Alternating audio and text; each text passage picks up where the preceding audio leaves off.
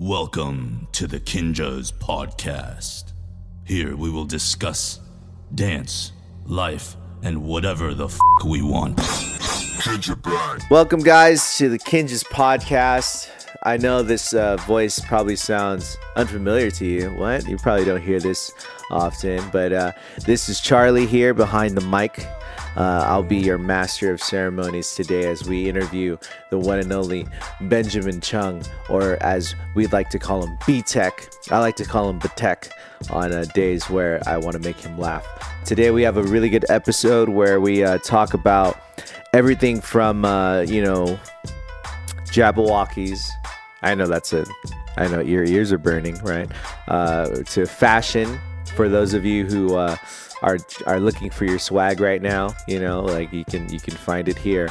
To uh, branding, business branding. How he's like really cool business guy in social settings. To to God, right? How cool is that? And then uh, yeah, we ended off with some lightning round questions and. Uh, we learned uh, my favorite part about this is I learned something new about his uh, Jabbawockeez history, where he uh, kind of did something at a concert, but uh, you got to listen to find out. So uh, tune in. Uh, this again, this is Charlie conducting this interview, doing my best for you guys. All right, play the intro. Dang it. Ladies and gentlemen, welcome to the Kinjaz podcast. Da, da, da, da. I am your host, Charlie. I'm taking over. Ben's gone. he's gone. He's gone.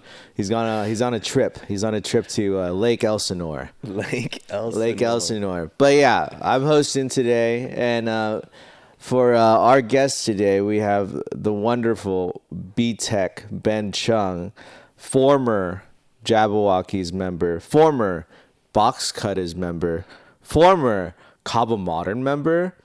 Wow, am I getting this right? This is off top of the head, and now in the present, Kinjaz member, full time dancer. Ladies and gentlemen, Ben B Tech Fashionista Chung. Wow. Applause, Charlie, please.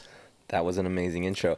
Boy. I, I do have to interject because when you said box cutters, I was like, was I a part of box Were cutters? you? I saw that know video. well, I think that was a class that Lando taught. Oh, and then, sorry, man. I'm just out of that generation. I don't know, man. Maybe I was. Lando, if I was never a box cutters man, I'm sorry, bro. But, you know, I love you. I meant That was a uh, box cutter race car. Box cutter race Yeah, cars. the little Like race- Ah, like those Yeah. soapbox racers. Yeah, you're a part of the team. You're part of the LA Yes. team because you were born in LA. Am I right? I was born, well, LA County. LA County. I was born in Panorama City, California, which is in the San Fernando Valley. the view there must be nice. It- uh, yeah, It's like a panoramic. panoramic view. Yeah, yeah, yeah. If you take the photo, panoramic style. Yeah. Um, yeah, I was born in Panorama City. Lived my childhood in Northridge, California. Wow. All right. Well, we but we know this already. Yeah, Ben. We right? already know this from the first episode. The Yeah. yeah.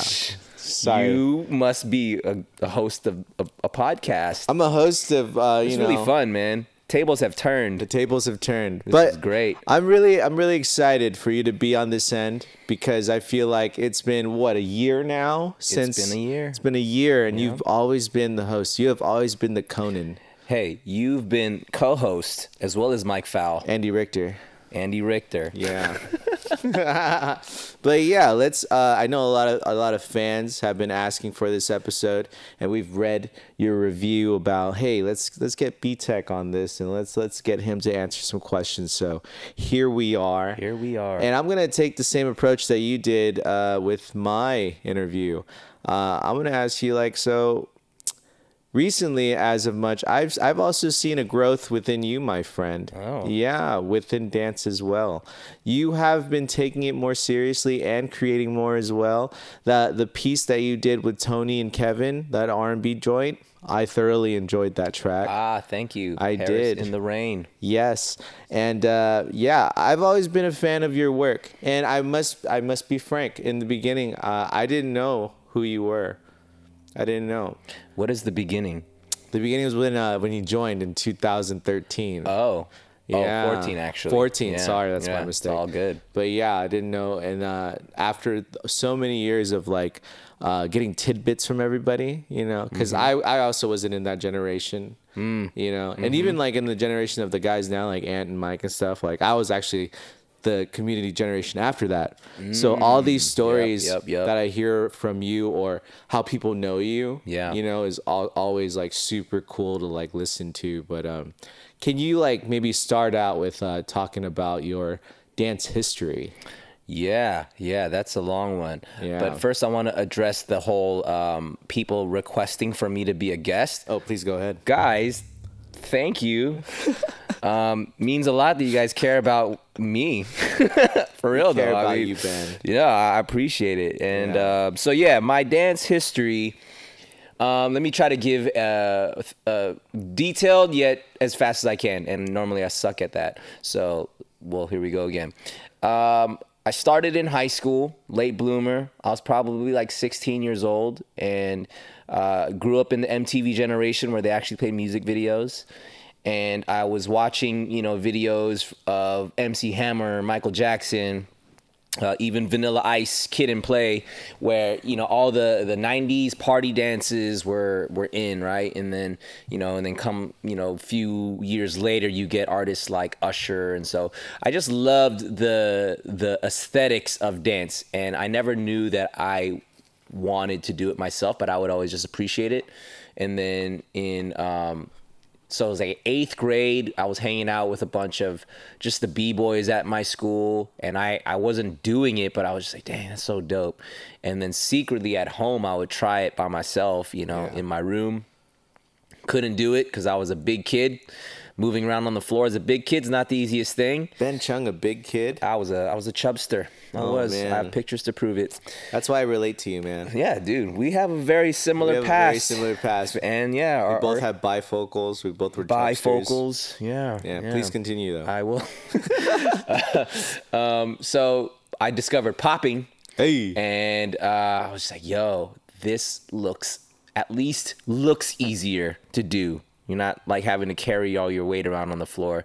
So I just started gravitating towards the few popping videos that I can find at the time. No YouTube at the time. You're finding videos on bboyworld.com to once you got like torrents then you got like the napster videos and Yeah. then eBaum's World popped up and then you would find like david elsewhere versus mike song video clips that went viral the first like viral dance video as far as i think i don't know i might be wrong I remember that one. but so I just kind of started to practice what I thought popping was. Mm-hmm. I didn't even know what it was called at the time. You just, you know, it was like dancing like a robot or whatever. Yeah. And I never had any formal training. So I, I think I learned kind of, it's weird. I learned my stuff backwards in a lot of ways because I think I, I just did all the things that I liked. I didn't, no one told me, um, oh, in order for you to do this, you should go take a foundational popping class, or you should learn from this person. Um, these things are actually called this, and there was nothing like that. I was like, I like imitating what I'm watching on screen, and um, and I, I want to try to do it the best that I can, but also because I wasn't formally trained by anybody. Yeah. uh, I think I just kind of did versions of it, which also I guess came to my benefit because then once I actually started putting routines together, which I didn't even know that like choreography, like an eight count. I didn't know what an eight count was. And then someone taught me like, oh yeah, music's broken up into counts of eight. And like, here's how to do it. And all you do is just repeat it. And then whatever move you do to that count, the, that's the count of the, the, the song. And I'm like, Yeah. oh, okay. So I just kind of started doing that. And then people started to say that I had this style that they hadn't seen before. And, um, and I felt like it was because I was just doing things that I thought were right, but they weren't quite right. But I figured out a way to kind of make it look good, I guess. And I and I think uh, what you're saying there is really important to kind of point out because I I know uh, some people that have that type of uh, experience where they uh, fall in love with dance and learn a certain style, but they don't learn like fundamentally because back in the day uh, it wasn't always that open. Like you didn't know where to find those things. Yeah. But I I do want to point out that that is uh, that is where some like really cool styles start to develop. Right. Very very personal like uh, individualized styles. So I think you should be really proud of that. Yeah, really proud of that. But can you walk us through uh, maybe like um, maybe like your your dance team years. Yeah. Like who like who were you a part of? Were you a part of the dance industry? Did you do like Yeah, so stuff? I didn't even know there was a dance industry. I mean, I see these people dancing behind these artists in these music videos. Um, never once did it occur to me that like, oh, I could do that. I was just like, that stuff's cool, but I don't know. I'm gonna just dance for fun. Yeah. And so once I discovered the dance community, I didn't really know that this community existed until like 2000, 2001 maybe. Whoa. And um, and uh, and it was interesting because I was only dancing with like two of my friends from my church, and we would enter. Well, one we would do our church win like you know camp talent shows. Yeah. And then and then I found out because one of my friends that I danced with found out that there was like these Korean festivals, and I actually danced for church too. dude, I feel like a lot of people start dancing in their youth group talent shows Yeah. and stuff like that. So Yeah. yeah, Yeah. So I found out about these Korean talent shows, and then they had, you know, it's just you know, talents like you can be a singer, a rapper, dancer, just any kind of talent. Yeah. We entered our first one, we got like third place. We're like, wow, we got third place in our first ever competition. we might be kind of good, you know. Yeah, yeah. And then I think I just kind of started to uh, dance within those realms. And then people, when you go to those events, you meet people who dance in other places, and they're like, "Hey, you should go audition for Culture Shock." And I'm like, "What the heck is that?" And they're like. They're this team that's sponsored by Nike. I'm like, what? Like, I'm down to be sponsored by Nike. Which culture shock is this? at the time, I believe Culture Shock LA at the time.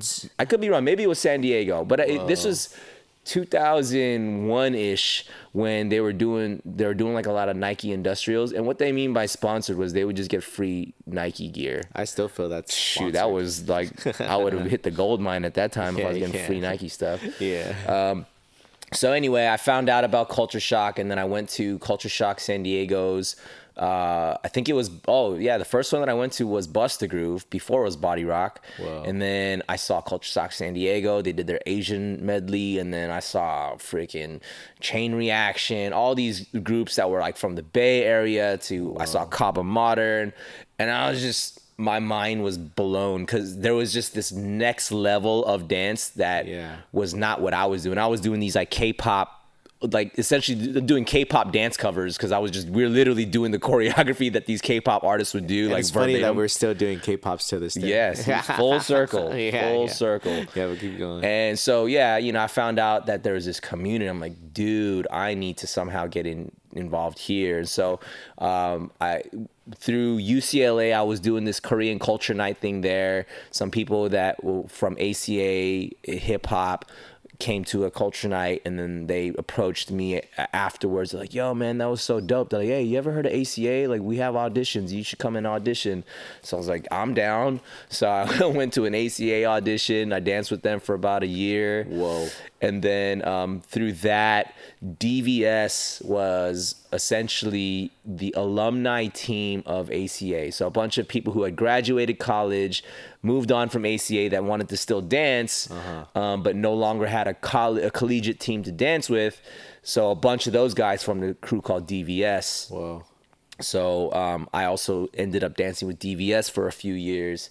Then I transferred to UC Irvine for college, and that was when I, I mean I had already known about Kaba Modern because I saw them at, at uh, Busta Groove. Yeah. So I was like, dude, this is the school that Kaba Modern's from. So I need to- this goals. Like I need to get down with this team, and And you're a legend in Kaba Modern. I don't know about that. You're a legend, Ben Chung. Um, thank you. You if you say friend. so, I will just say thank you Yeah. and, and move on. Yeah. Um, so when I found out about Kaba, I auditioned.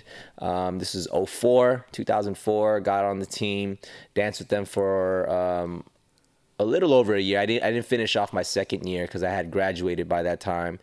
And then from there, uh, I mean, yeah. And then uh, 2003 was when Jabbawockeez first stepped onto the scene, and I was at the choreographer showcase when they hit the stage for the first time ever. Yeah. Jabbawockeez had never even been a thing before that, and I was like, dude, all right, this is weird. But and then I started watching it, and I just like started like getting sucked into this performance, and the audience was dead quiet. Yeah. And I was so confused. I was like, this is some of the craziest stuff I've ever seen and why is nobody cheering? And so I was by myself like just losing my mind and people were looking at me like I was crazy and I'm just like, are you guys not seeing this right now?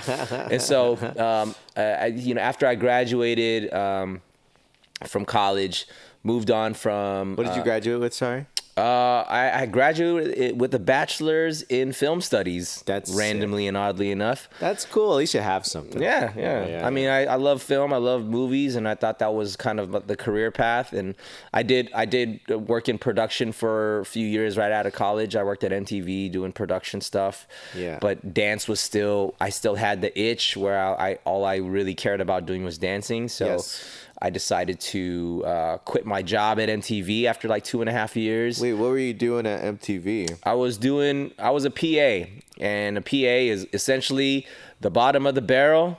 Drez knows. Whoa. The bottom of the barrel, you just you're you're essentially a glorified errand boy. and you got to do a bunch of random stuff. I mean, no disrespect. I mean, you got to you got to start somewhere, but I mean, that's where you climb the ranks to, you know, understand what goes into a production. Um, you know, I worked on a lot of reality shows and a bunch of those dating shows on MTV. Like I Yeah. worked on like a, a ton of those. So funny.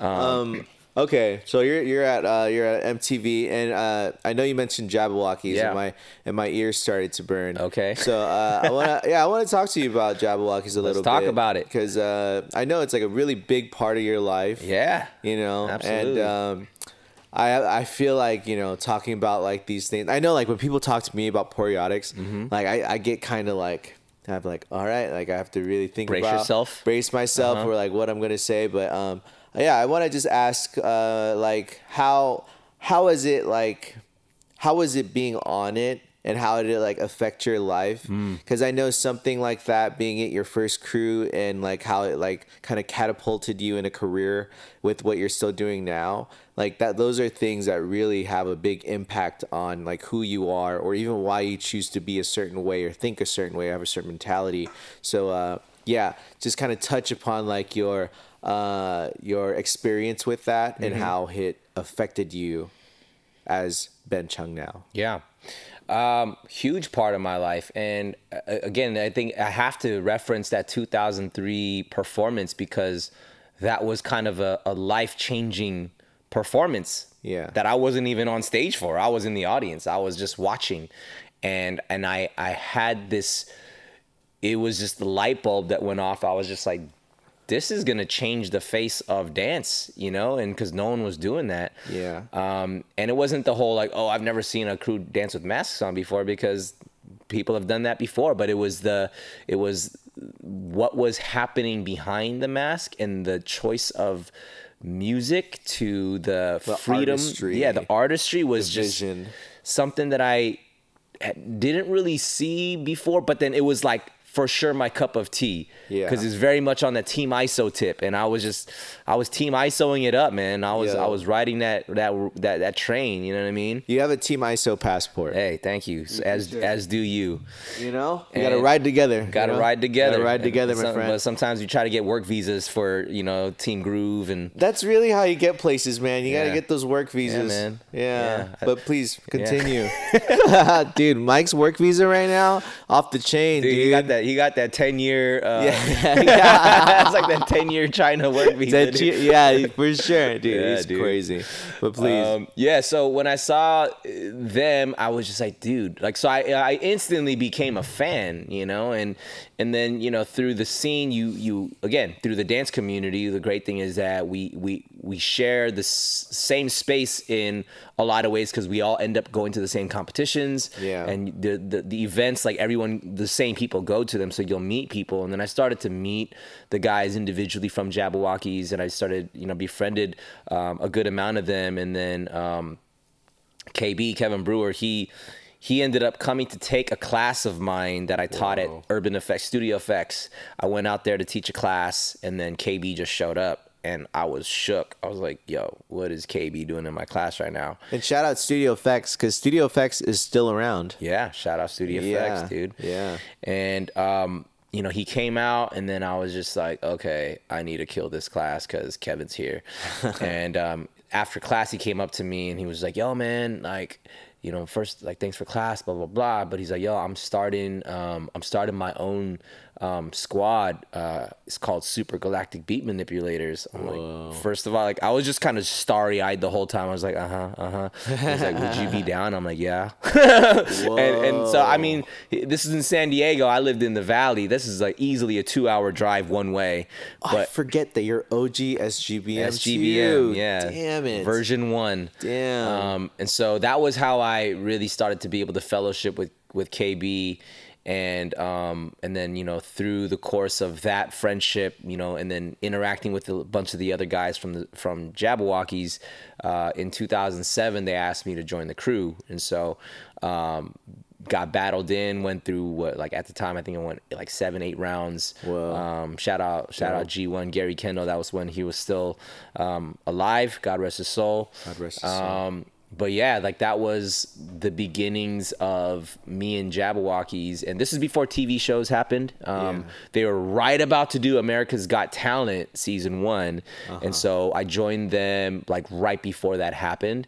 So we did AGT got through like two rounds and then got kicked off and we're like screw reality tv we're not doing this stuff no more and then abdc rolls around and g's like we got to do this show on mtv everyone's like nah we don't want to do tv because we got burned the last time Yeah. and then um, you know unfortunately g got really sick right before abdc and he ended up passing away Yeah. and uh, his essentially his like kind of dying wish his last wish was guys get on that show and win it and change the world What? and so we were major. yeah out of out of respect to our our fallen homie we're like guys we have to do this show regardless. Like it's not for us. This is what g wanted us to do. So let's just go do it.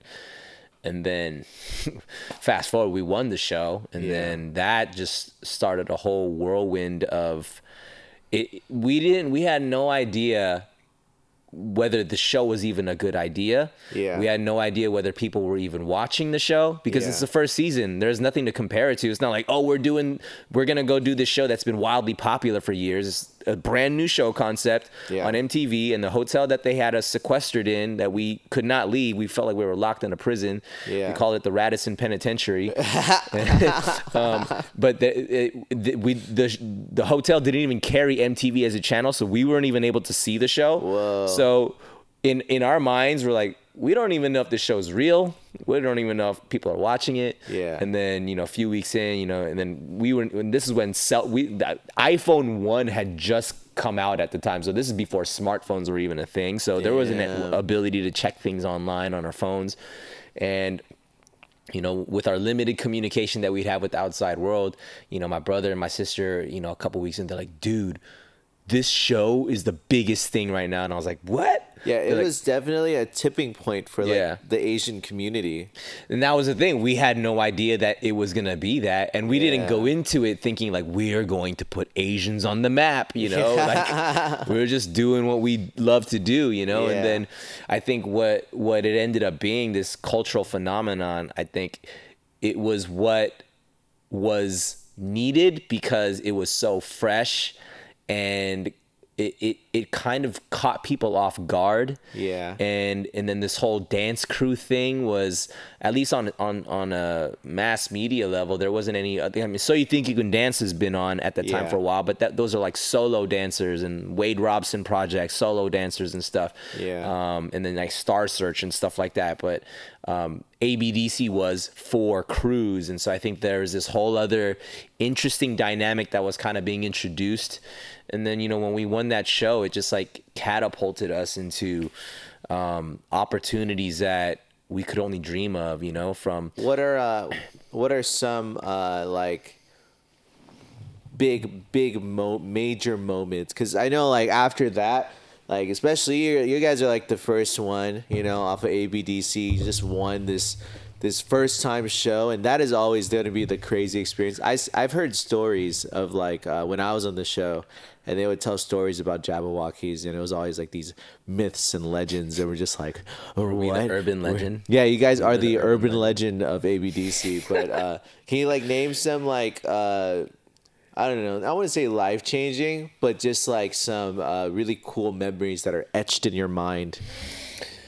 Dude, there's so many. Um, yeah, you know, just because this is the first thing that popped in my head, um, when we got to perform with Shaq, we performed with Shaquille O'Neal for the NBA All Star game. Yeah. That became the talk of the town forever. But Yeah. and it was the first time that we entered the world of sports. And so I remember going to this barbershop in Boston and um, it was it was like kind of tucked away in like this random part of town. Yeah. And we walked in and part of town was kind of sketchy. We're like, I don't know if we should be here right now, but we all need haircuts, so let's go in. And then, you know, we sat down getting our haircuts and then they're like, Oh, what do y'all do? You know, you guys are a crew? And we're like, Yeah. They're like, oh, we dance like, oh, do you guys like the Jabbawockeez? And we're like, actually, yeah. They're like, what? Y'all dance with Shaq? We're like, oh, you're like, yeah. Yeah. And then immediately everybody was just our best friends, and we we got that kind of reaction a lot, you know, Yeah. and um. I think that was like the biggest sort of crossover sort of thing that we did, entering a new, uh, you know, demographic and, and a new audience, basically the sports world. Yeah. And but not not just the exposure side of it, but the interaction with Shaq was so dope, man. We walked into the locker room and we thought that we would have to really just like figure it out for him and coach him. Uh-huh. He was like, yo, Jabbawockeez, what's up? All right, so here's what we're gonna do. You guys gonna gather around me like this. You guys gonna like pump me up. I'm gonna like swing this way. I'm gonna knock you guys down. I'm gonna kick this way. I'm gonna knock you guys down. And that's what we're gonna do. And we're just like, Oh, that's sick. right, I guess it's already choreographed. And He's like, a choreographer. Shaq is a choreographer. Shaq choreographed us, dude. It was wild. it was, and um, oh, and the funny thing was, while we were still on the show, so this is before we even won. Yeah. Uh, I forgot how we saw it, but there was a video of Shaq and his kid with a mask on, just dancing, like just you know, team ISOing it up, and that video went somewhat viral, and we caught, we saw it, and we're like, "Yo, that's Shaq dancing like us," and you know, we're geeking out because.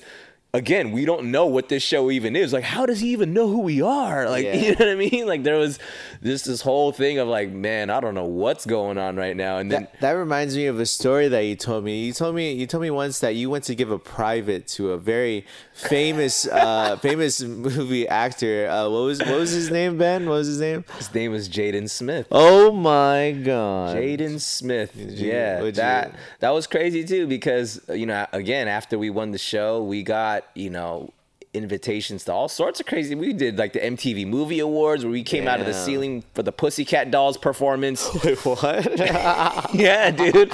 I'm sure it's on YouTube somewhere. Wait, no way. And then yeah, we like came down on these harnesses like through the from the the rafters. What? During their performance, dude, that was crazy because we were literally dangling from one arm for like five minutes, bro. I thought my shoulder was gonna pop out.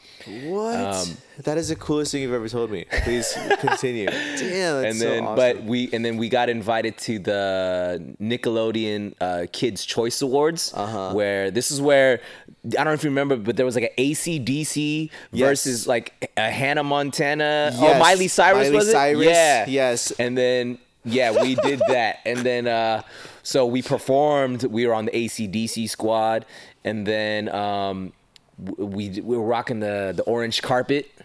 And then uh, Will Smith and Jaden come up to us. They come up to us. They're like, "Yo, the Jabbawockeez," and we're like, "It's the Fresh Prince." and then uh, he's like, "Man, we voted for you guys. You guys are dope." And then he's like, "Yeah, my son's a big fan." And then Jaden was just like, you know, he was getting down a little bit. Yeah. And he's just like, "Yeah, man, like you know, love to like stay connected." And you know, I had a card at the time. I gave him my card. Yeah. Didn't think anything of it. And like a couple weeks later, get a phone call from uh, J- uh, Jaden Smith's manager or somebody who like his caretaker. It's like, Uh. yeah, Jaden would like to take some dance lessons from you. I was like, what? and so it was You're his wild. dance Jackie Chan. That was right before he did Karate Kid. Funnily enough, 'cause, What? yeah, our, our lessons stopped when he left to China to go film Karate Kid, What? which is yeah, That's funny. freaking so- epic. All right, those those that's cool. That's cool. I I've, I've learned. You know, Oh, Charlie, I I, I got my fill when you said that you came out of a ceiling for a Pussycat Dolls. Yeah, yeah. That was freaking awesome. The glory days. All right, I'm gonna I'm gonna I'm gonna shift gears here, and I'm gonna uh, just talk about your fashion, right? and talk about your fashion because I don't know if you know, but Ben Ben is a big part of kinesthetic.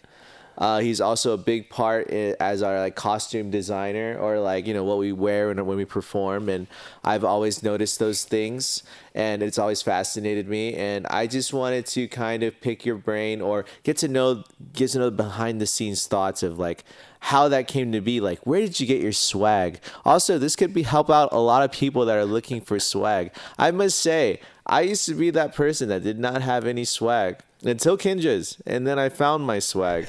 So let's just be really thoughtful here of the viewers that are listening that don't have swag, and it's okay if you don't have swag. that you might swag. that you might give them some like really good information right now. Wow. That's a lot of that's a lot of whole lot of compliments coming from your side, Charlie. Hey man, uh, you know I gotta give my give props where it's due. Hey, you know? um, I'm just again gonna say thank you and, and move on. Um, man, that that concept of swag or style, I think, is a um, it's a funny it's a funny topic because I don't think there's a way that someone can direct somebody yeah. Of here's how you find your style. Yeah. Because that means I'm telling you what you should be, which is not you. It's Yes. me telling you.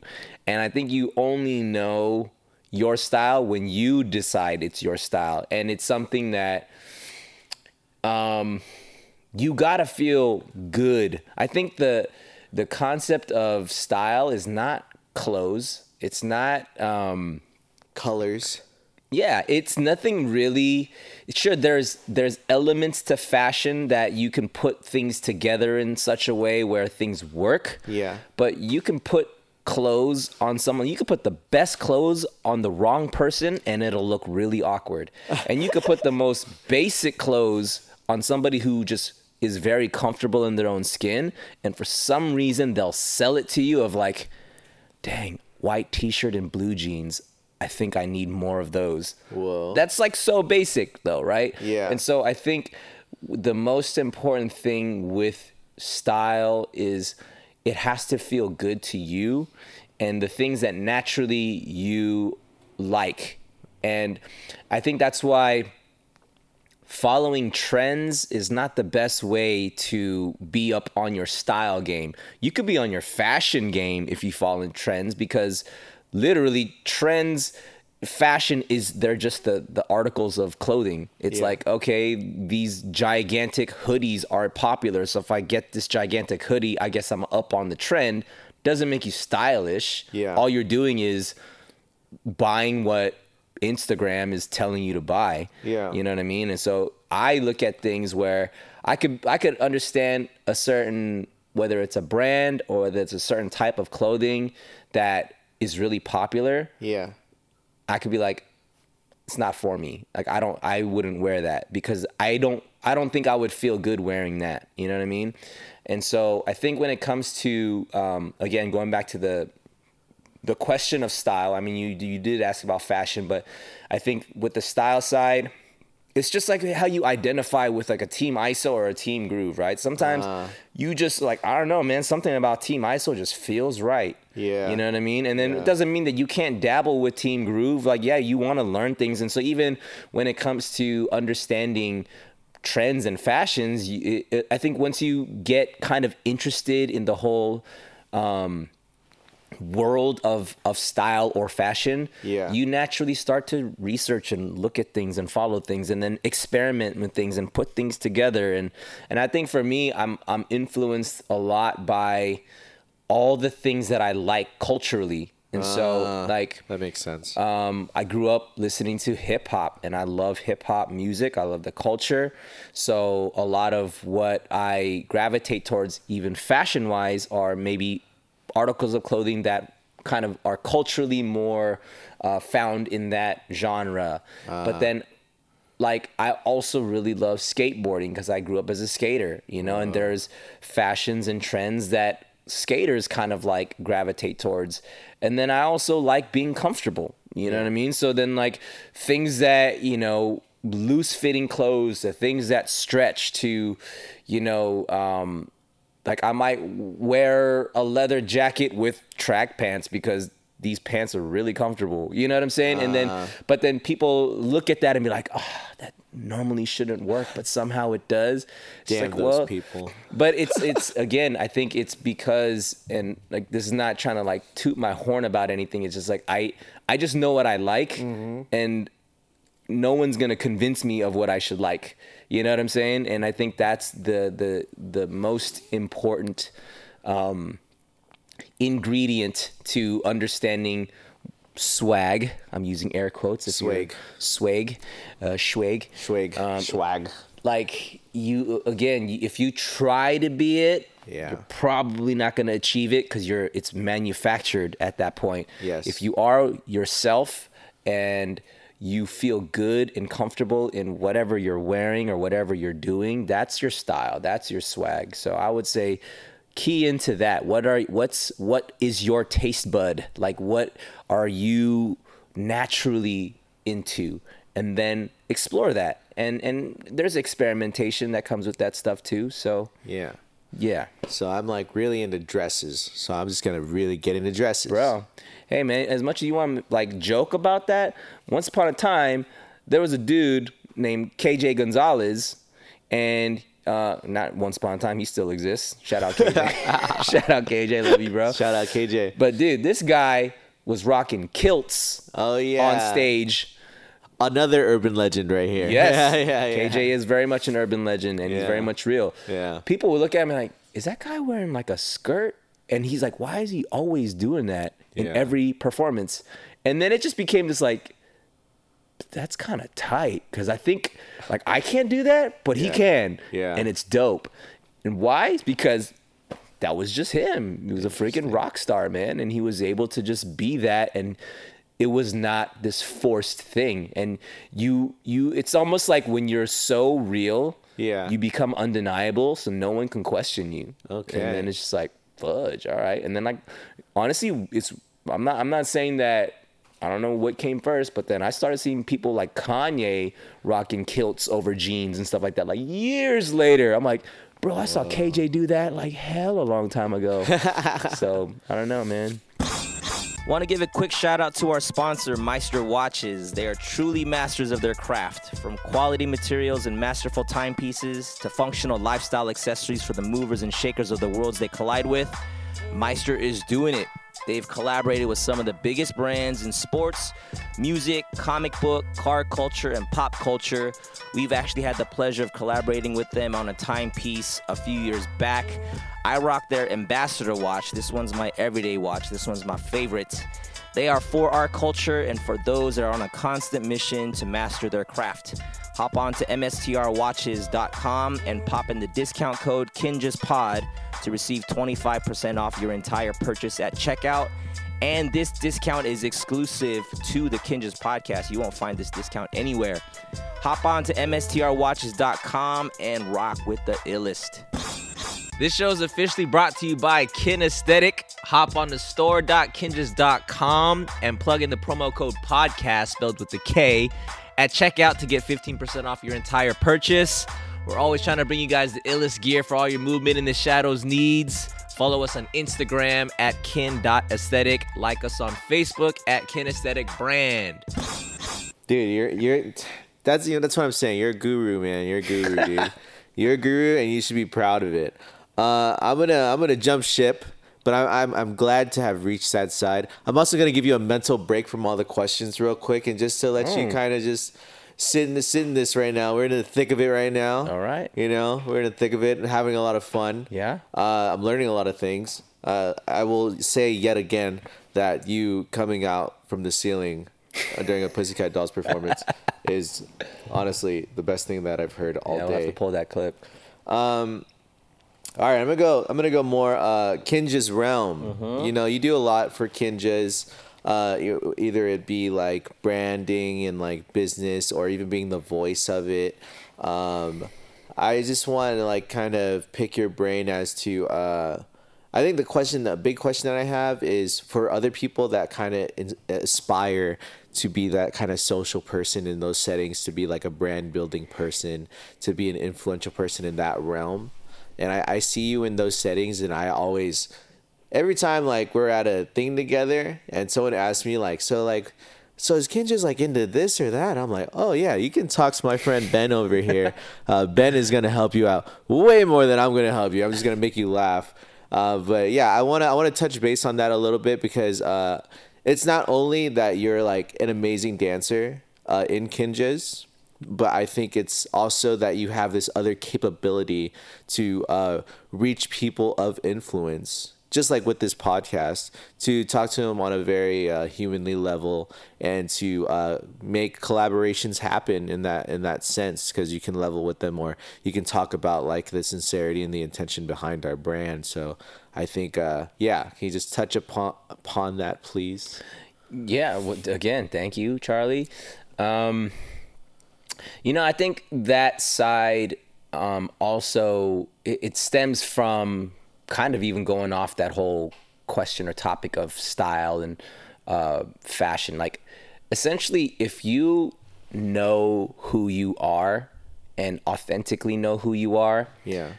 you take that into every room that you go to you know so you can apply who you are to fashion you can apply who you are to social settings um, you can apply who you are to your dance style all of it right like Yeah. um, and for me i think I, I, I have to take it back because i wasn't always social i was actually very shy as a kid growing up Yeah. i was very much an introvert and um, being around people made me nervous, you know?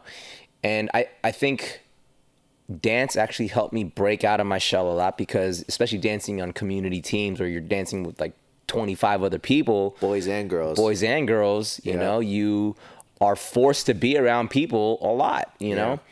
And um, and sure, dance also helps build confidence. You know what I'm saying? Getting on stage, performing, and then getting props, getting love. You're like, oh shoot, like this feels good. You know, Yeah. like kind of put a little pep in your step, right? um, but I think you know, with being able to talk, I think well, one, I I, I can't um, credit that to myself. You know what I mean? I think I genuinely feel that God has gifted me with the ability to connect with people. Yeah. And that's not just like, oh, I've been working on it for years. I'm like, honestly, I haven't been, you know, or maybe I have, you know, since, you know, being in the dance community, in this scene and kind of doing what we do now for a long time now. Yeah. But I think it's, I genuinely care about people and I love, I'm a curious person. Yeah.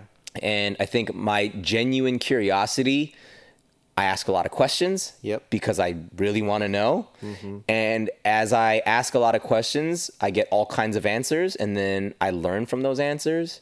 And then so I think I've been able to kind of just through experience and through all the various places I've been, people I, I've met, um, knowing that everybody is a human being, you Yeah. know, and just because some person has achieved this or has done that doesn't make them any more superior than anyone else. And um, I, I don't know, I kind of have this ability to kind of humanize everyone versus, oh my gosh, it's this person, like, I don't know what to do or say. Except like Will Smith, I totally, I think I've freaking starstruck and I Yeah. froze up when I met him. But I think what you're saying right now is a very true strength. It's very true strength, and I didn't have that for sure. Hmm. Just just to kind of note off of that, like I when I joined Kinjaz, it took me a long time to get comfortable around everybody, just because you know, like I just of all the things that I know you guys have been in, are a part of. Mm-hmm. It took me a while to get comfortable and like see you guys as uh, humans, hmm. you know, and I think that's a big thing for a lot of people to uh, kind of recognize is that uh, you have to see people in, in their humanness Yeah. and not in like what they're doing or how they're influencing the world and whatnot. Um, but I think uh, I know we're like I'm like jumping around, but I think good. there is one thing that you said, uh, and I know that's that's very close to you, and uh, is a big reason to why you do things, Mm-hmm. and that's uh, your your, your it's God, you know, and uh, I just want to hear from you like uh, your relationship with God, because I know even though like even when we have like our uh, prayer circles, and Mm-hmm. you always lead us in prayers, all your prayers are always so intentional, you know, and. uh and I'm not like super religious, Mm-hmm. but I still find uh, find those moments very uh, captivating and very like Word. inspiring. And I just want to just kind of hear from you a little bit, just in case like people want to see hear that side from you and like how like that has pushed you to become who you are today as well. Yeah, yeah. Um, again, I think that comes back to the identity question. Yeah. Um, that is who I am. Like to the core of who I am. That's how I define myself. Though I, I vocationally dance. That's Yeah. what I do for a living, and I'll even say I'm passionate about it. Yeah. Um, I can't say that defines me though, because to the core of my heart, I wouldn't say I am a dancer. Yeah. You know, I, I genuinely believe that I'm a child of God, you know, and and I didn't do that for myself. You know, I um I f- am blessed and grateful that I feel like God found me, you Yeah. know? So I think with that, um, that everything that I do stems from that. And I guess when you have something that was given to you, it it's almost impossible for you to um, be arrogant or cocky about it. You can only be arrogant or cocky about something that you've done for yourself, Yeah. right? Like I built this, or I'm this strong because I work out this much. You know what I'm saying? Yeah, like yeah. it's just like I didn't do this, so I'm just grateful to be here. I'm just trying to do my best and trying to fulfill whatever um, my purpose is. And I think that the question of purpose is um, things like this. This podcast has been helping me unlock and find and discover purpose. Um, and and even with dancing, like why did God give me the ability to dance to to allow me to step on some of the largest stages um, in the world and be a part of the most some of the most prestigious you know dance crews organizations events all these things and meet these types of people know these people i'm like what's that all for it's not to like just be famous that Yeah. what's the point of that you know no what i mean and so I, I think I, it's been like it's to reach people in a certain way mm-hmm. and as much as i love dance i in so many ways love connecting with people more and i think dance has allowed me and afforded me the opportunities to connect with people therefore i think i love it even more because of that you know Yeah. Yeah. and so, yeah, man. I mean, going back to my faith, it's it's it's ingrained into my DNA of everything that I do, and um, I don't think I it, it has to be uh, broadcasted every time of like, oh, I'm a Christian, but I mean, like that's what I carry that into every room that I go into. Also, you know yeah, what I mean? but I think that's a powerful side, you know, and I think uh, the people that uh, don't know you very well, uh, they think this, this very significant key thing will, will show a lot about why why you do things. Mm. But I'm I'm very happy you shared that. Um, I, I'm also I'm gonna jump around a little bit. Also, around, I'm baby. gonna keep jumping. Uh, I know uh, you are also a choreographer, my friend. Mm. You are a choreographer, and you've been doing it for how long now? Shoot, I think the first routine I ever choreographed was for DVS. So I'm gonna say 2002, one, two, right around there. Yo, you're coming up to almost like 20 years, Freak. dude.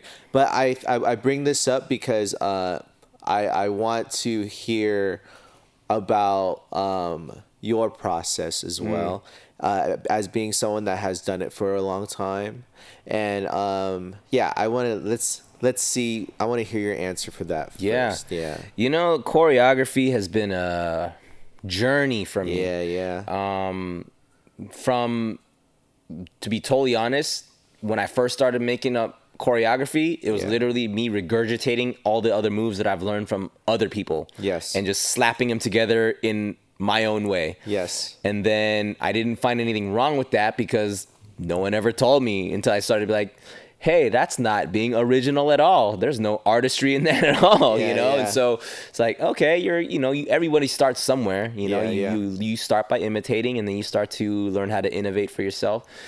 Um, choreography has never been an easy thing for me. Like, you know how those people that like could go into the studio, like bang out two hours and come out with the freaking whole routine? Keone. That's not me at all. Yeah. I've never been able to do that. Yes. You know, and um, sure, you know, once I started, uh, I, when I- when I got a regular teaching slot at uh, Debbie Reynolds. Um, Whoa. Back in back in the day, this is like in 2005, six. Whoa. Um, Yo, that is a that is right there like a freaking uh something to remember because Yeah. that that is a prestigious spot to hold. legendary studio, man. Yeah, straight up. Unfortunately, not there anymore. Yeah. But you know, I had a regular slot, so again, just like what you're talking about, Chase having to like crank out a routine, a new routine every week. Yeah. Um, I had that pressure, and so they there was um, in terms of speed, there was quickness because I had to. Yeah. Not to say that all of that stuff was like these banger routines. Sometimes it was just you know just something to learn or teach in class. Yeah. And but I think that's also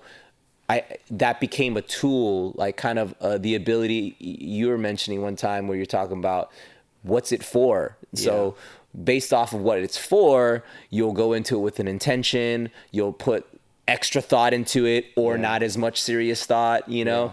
Um, so I think there was that taught me like, oh, I do have the ability to make something fast. Yeah. Um, so it's not like uh, the inability is because I just can't. Period. It's just like when you want it for when you want it to be for something.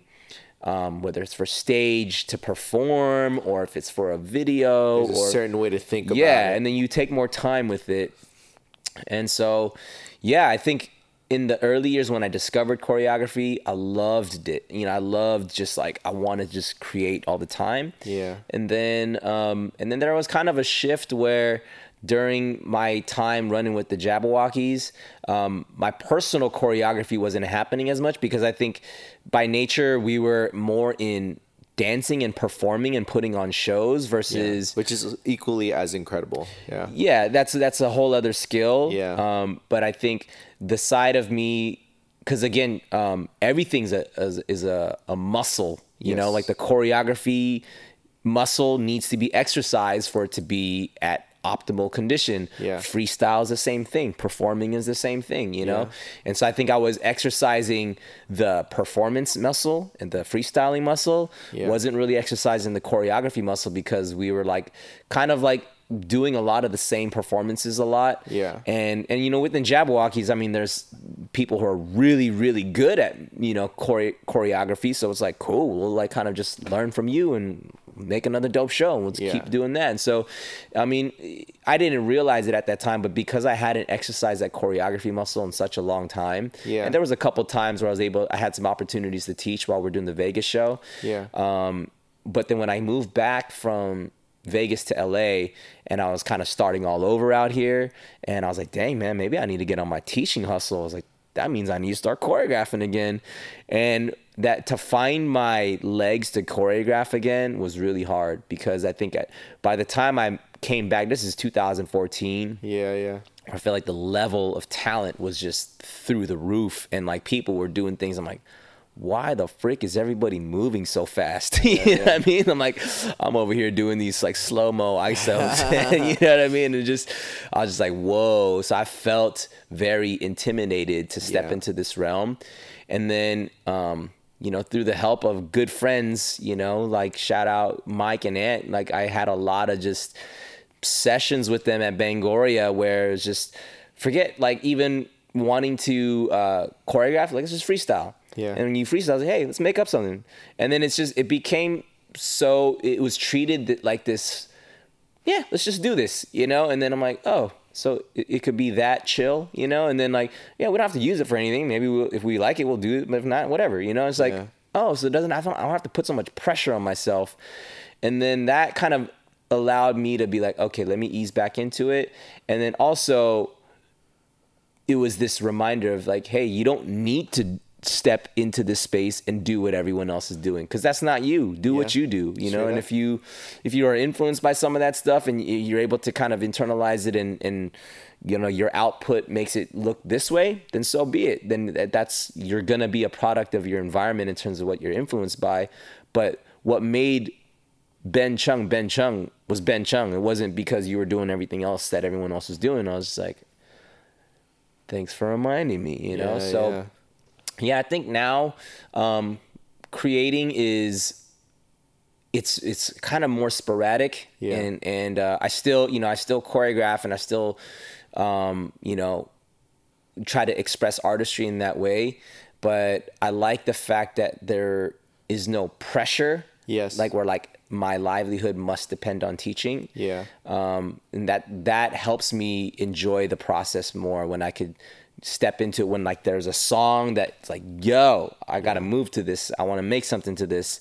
Then you know I can get hype versus just like oh I gotta teach my class now. Like I gotta find Yeah, something. yeah. but then that also is again that's another way It's to a good- work out. Yeah, it's a good training, but Yeah. I, I I definitely hear you, and I I want to encourage you to make more uh, pieces because I feel like uh, as a person that has lived through so much of like our history and community, uh, and so just so much knowledge of. Uh, different types of things that I feel like your movement is not uh is definitely something that needs to be shared, you know, continually in, in disregard to like maybe uh how how it's been in your past, you know what I mean? And I and I, I really I really want to challenge you and encourage you to continue to create more cuz dude, you're fucking dope, man. You're thanks sick. man Yeah, That I said the. F word too. I I don't give a, I don't give a, I don't give a shite. You know what I mean? I'm a shite, but yeah, man. Like, yeah, I, uh, yeah, I love your stuff, yeah man. that means a lot man and and you know I'm just gonna um after hours. Come on, dude. Yeah. Time traveling Ben Chung, man. Trying to, you know, B Tech, B Tech, the time traveler. as the time exploring Kinja Yeah, dude. Yeah. Um, you know, like, uh, but even just um, to be transparent and even vulnerable. Yeah. Like, you know, I'm 38 years old, man. You know what I mean? I've been dancing for, you look 16. um, but with that, you know, the age thing has, it always is this thing that makes you second guess. Yeah. Not because anything physically is wrong or I can't do anything physically that I was able to do before. Yeah. It's all in my head. And it's because, you know, you look at athletes that oh once they hit their whatever 35 it's like oh retirement's like right on right around the corner. That's when everyone starts so then you just start looking at what people typically do at a certain age. I don't, to be honest, I don't know of anyone within my close circle that's of my age that's still dancing full time on a professional level. I'm, I'm gonna I'm gonna I'm gonna uh, interject and, and leave you with this. I learned this from my book. Is uh, all all of these uh, I wouldn't say these these kind of restrictions that we have about like say age or things like that. Like these are all just words. yeah. They're just words. You know, they're all it's it's all just words, and and our true uh, potential can only be linked to our destiny. You know what I mean? Yeah. And I think uh, for you particularly, yours is a different journey than most. I you know, and I think. Uh, yeah, and like NBA and stuff, like it's always talked about. Like the the the saying is, once you reach past this thing, you're like a certain, you know, you're overdue. But I I truly think in terms of like artistry and like in dance and like movement, that uh, what we do is yes, both physical. So there is a timetable, but uh, what makes us different is that it's like artistic. It's like uh, painters, and you know, like the dopest painters, like freaking uh, Da Vinci you know, is like an old old dude, you know, just still painting. But and I, I don't know, I don't know. I'm not trying to say that you're uh you're wrong, but I'm just trying to like encourage you to like just keep doing it because I Yeah, love your stuff yeah. so much. Thank you, man. Yeah, man. Yeah, and I think um, because because I agree, I believe that too. I think um, you know, the concept of limiting beliefs. Yeah. You're only limited by your own beliefs. Yeah. You know what I mean? Or you can be as limitless as you believe too. So I think, um, you know, obviously there's the the disciplines that you're actually doing to be able to execute so Yes. you know physically i gotta be healthy and i think that's why i do take things like health and fitness and um You sure do, man. I, you're an, also an inspiration to me on getting fit too. So just want to throw that in there as well. word appreciate that man Yeah, man. and you know i think nowadays i think um the, the physical fitness side of things has been with me for quite some time Yeah. but the mental fitness game has been something as of recent years. And be and you know when anything's new you're not going to be um it's not going to be second nature to you. So you got to just train yourself to be like yo you got to be in learning mode. Yeah. um, and I think you know podcasts to you know recently books and you know aud- audio books like just I'm I feel like there's so much knowledge out there and there's so much to to learn how to train your mentality Yeah. when your ment when your mental game is healthy that meets your physical game to also be healthy man that that's that's pretty powerful man you're you're in some ways unstoppable if you if you have your mental and your physical um, game up you know what I Body, mean? mind, and soul. body mind and Perfecting soul body, mind, and and, soul. and, and that coming back to the identity side when you ask me about god that's Yeah. like my spirit is there you know so 100%. I think trying to uh, keep all of those things healthy um, which comes with discipline and habits you know and then when Yeah. you when those things are just second nature you're doing things and you're performing at a level that you're not really even aware of because you're used to it by now you know Yeah. what i mean and so um, yeah man i think that's you know where i'm at with uh, with dance in general but especially with choreography like um, it uh, words like that really do motivate me and then um, as you know as we all are we're we're surrounded by a bunch of other brothers and Kinjaz who are running Yup. so you don't want to be the dude who's chilling Yup. while everyone's running right Sprinting. Yeah, yeah. so um, and I, say that all out of love. yeah, I, know, I, and know, and I receive it. In I that, say yeah. it. I say it uh, with the, the the spirit of uh, uh, all your ad- adhering fans that are like listening right now and like just want to see more of your stuff. You know, as I am. You know, Appreciate and, that, um, man. Yeah, but uh, let's kind of move on here. Uh, I'm gonna start asking some questions that are uh, they vary in uh, uh, you know different things, but uh, in in uh, let me ask you this: uh, to an inspiring dancer who's who's wanting to make it in our industry, like what is a small piece of advice that you would give them? Get your disciplines down. Um, ask somebody, follow shadow somebody, be mentored by somebody who does that. So it, it, whether it be to be a professional dancer or to be a cook or freaking just be buff, like I don't know, find somebody who does that thing well and try to tap into everything that they can give you.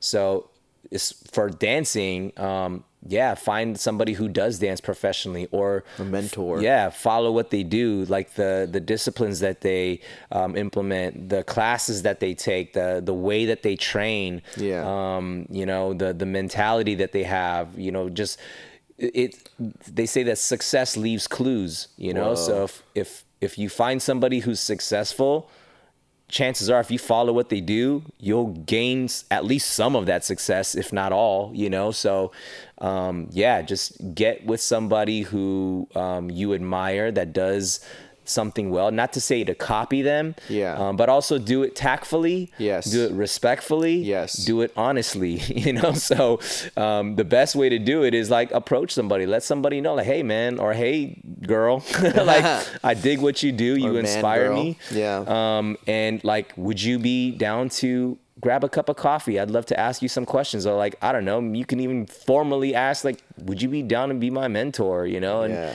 and the best the best thing about what we do is the ability to pass on knowledge. You know what I mean? I think even within the the hip hop culture, the concept of each one teach one is is the way that we keep this thing growing you know otherwise it just dies with the generation if we don't teach the next generation so You know, I think what Kinjaz does that we value, why we have a dojo, why we have a podcast is is the desire to download the information to the next generations, um, even to each other, to our peers, so that we can expand and grow. Because we're not here to hoard everything to ourselves. Not at all. You know, we want to share and we want this thing to grow and be to live on years after we're gone. So yeah, aspiring dancer, follow somebody, ask them to mentor you, do what they do. Bada bing, bada boom. All right, we're gonna enter a quick lightning round here. Boom, boom, boom. All right, so uh, the, my first one is uh, uh, two words to describe how is it being on the first ABDC and the last ABDC.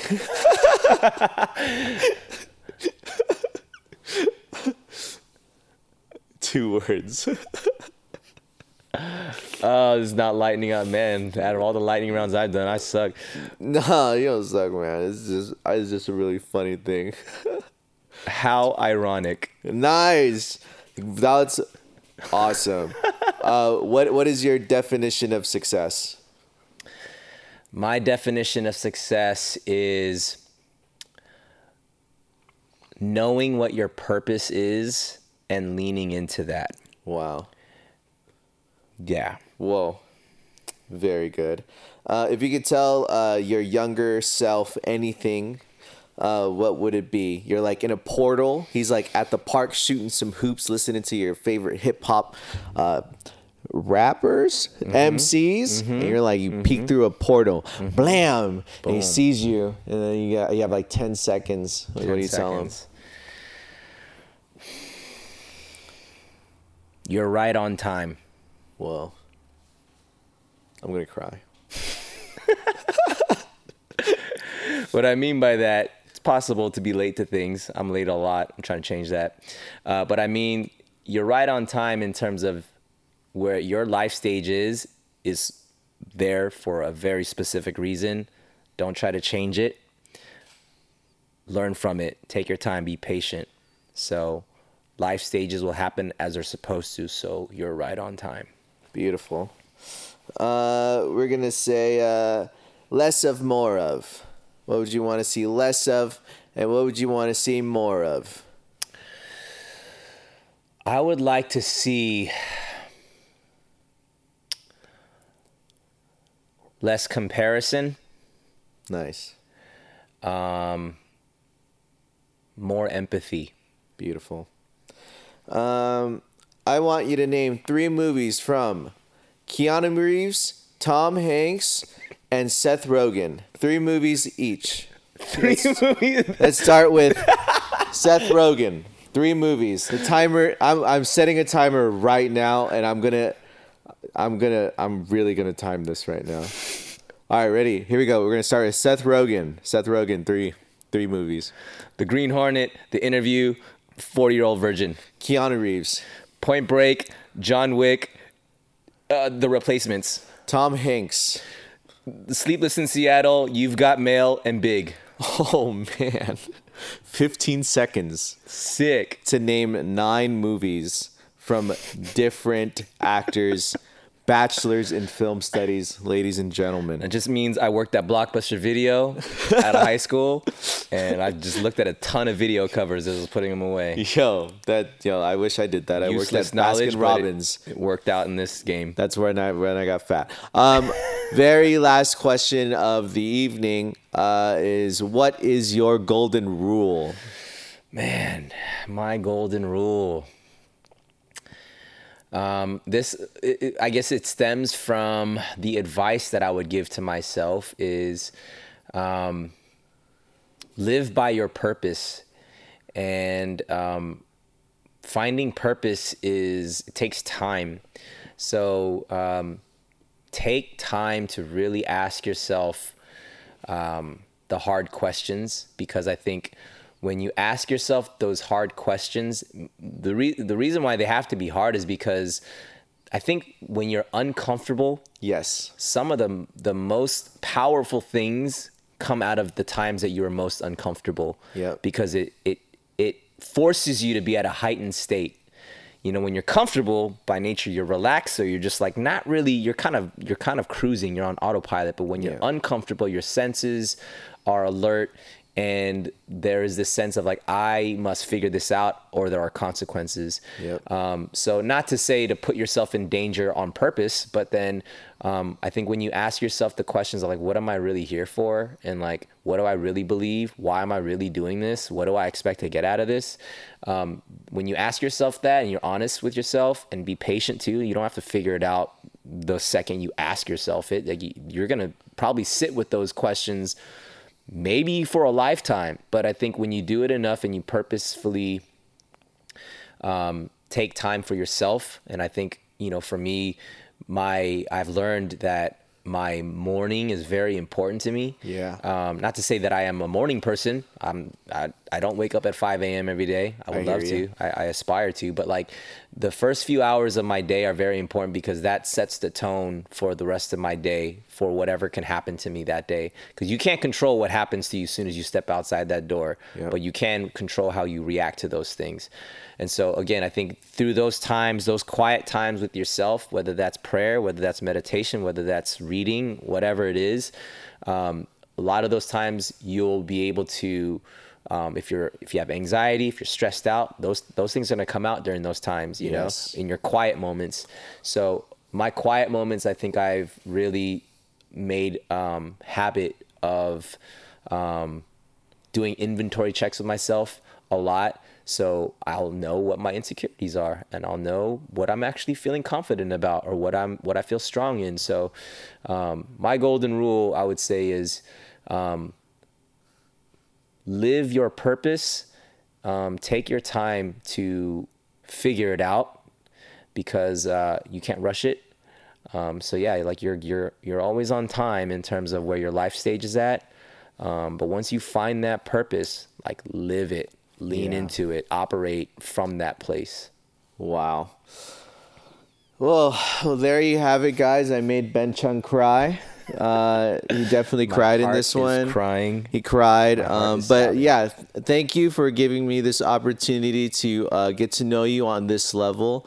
Uh, you know, I had a lot of fun, but I just want to, yeah, kind of really uh, sulk in the moment of uh, you having done your interview because you are uh, so rich in uh, knowledge, in history, in wisdom, uh, in in movement, in advice, uh, and and I think for our listeners that get to hear you on a daily basis, plus sixty episodes now of uh, you really directing conversations, I really hope that they they get their uh their golden their golden egg from this and they really get to know you in a deeper level so that when they see you in person they'll like say hey you're ben chung b tech ben chung. They'll they'll hug you kiss you on the cheek. Hopefully she's a beautiful woman that is single christian.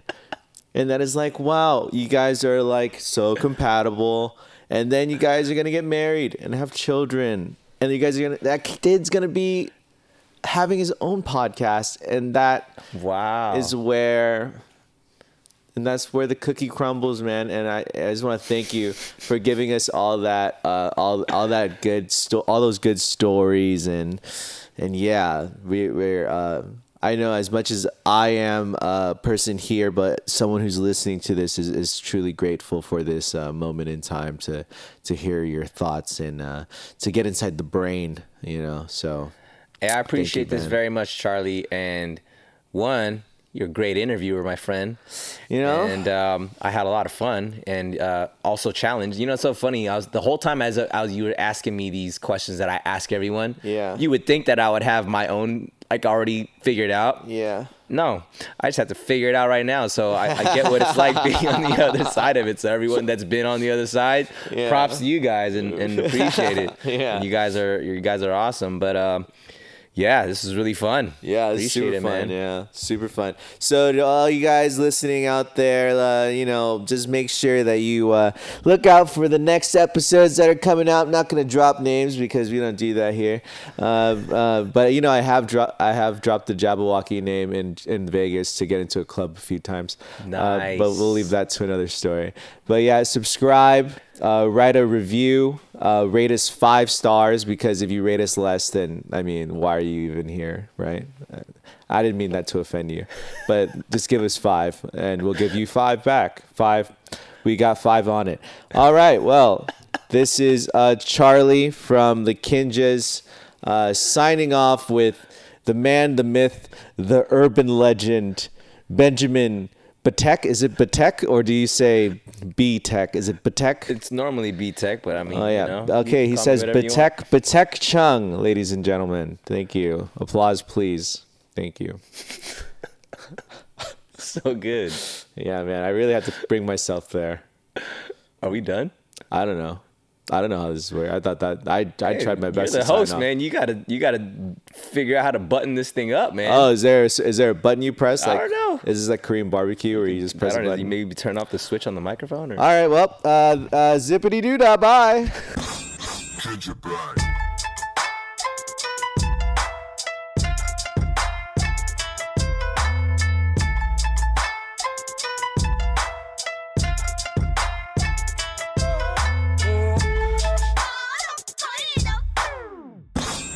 Oh, bro, I've seen surveillance camera footage of there was like legit Ghosts. a ghost that walked from the haunted mansion into the freaking rivers or that little water area where Fantasmic is. Yeah. I think Rivers of America. I I unless it was a fake video, but it was like surveillance camera, and then they show multiple angles, and then there's like this lit figure that walks from haunted mansion into the water, and then it disappears. Hey, save these for the podcast, dude. These are good stories, These man. are great stories. I'm really scared right now. My love for Disney. dude. That is, is a thing.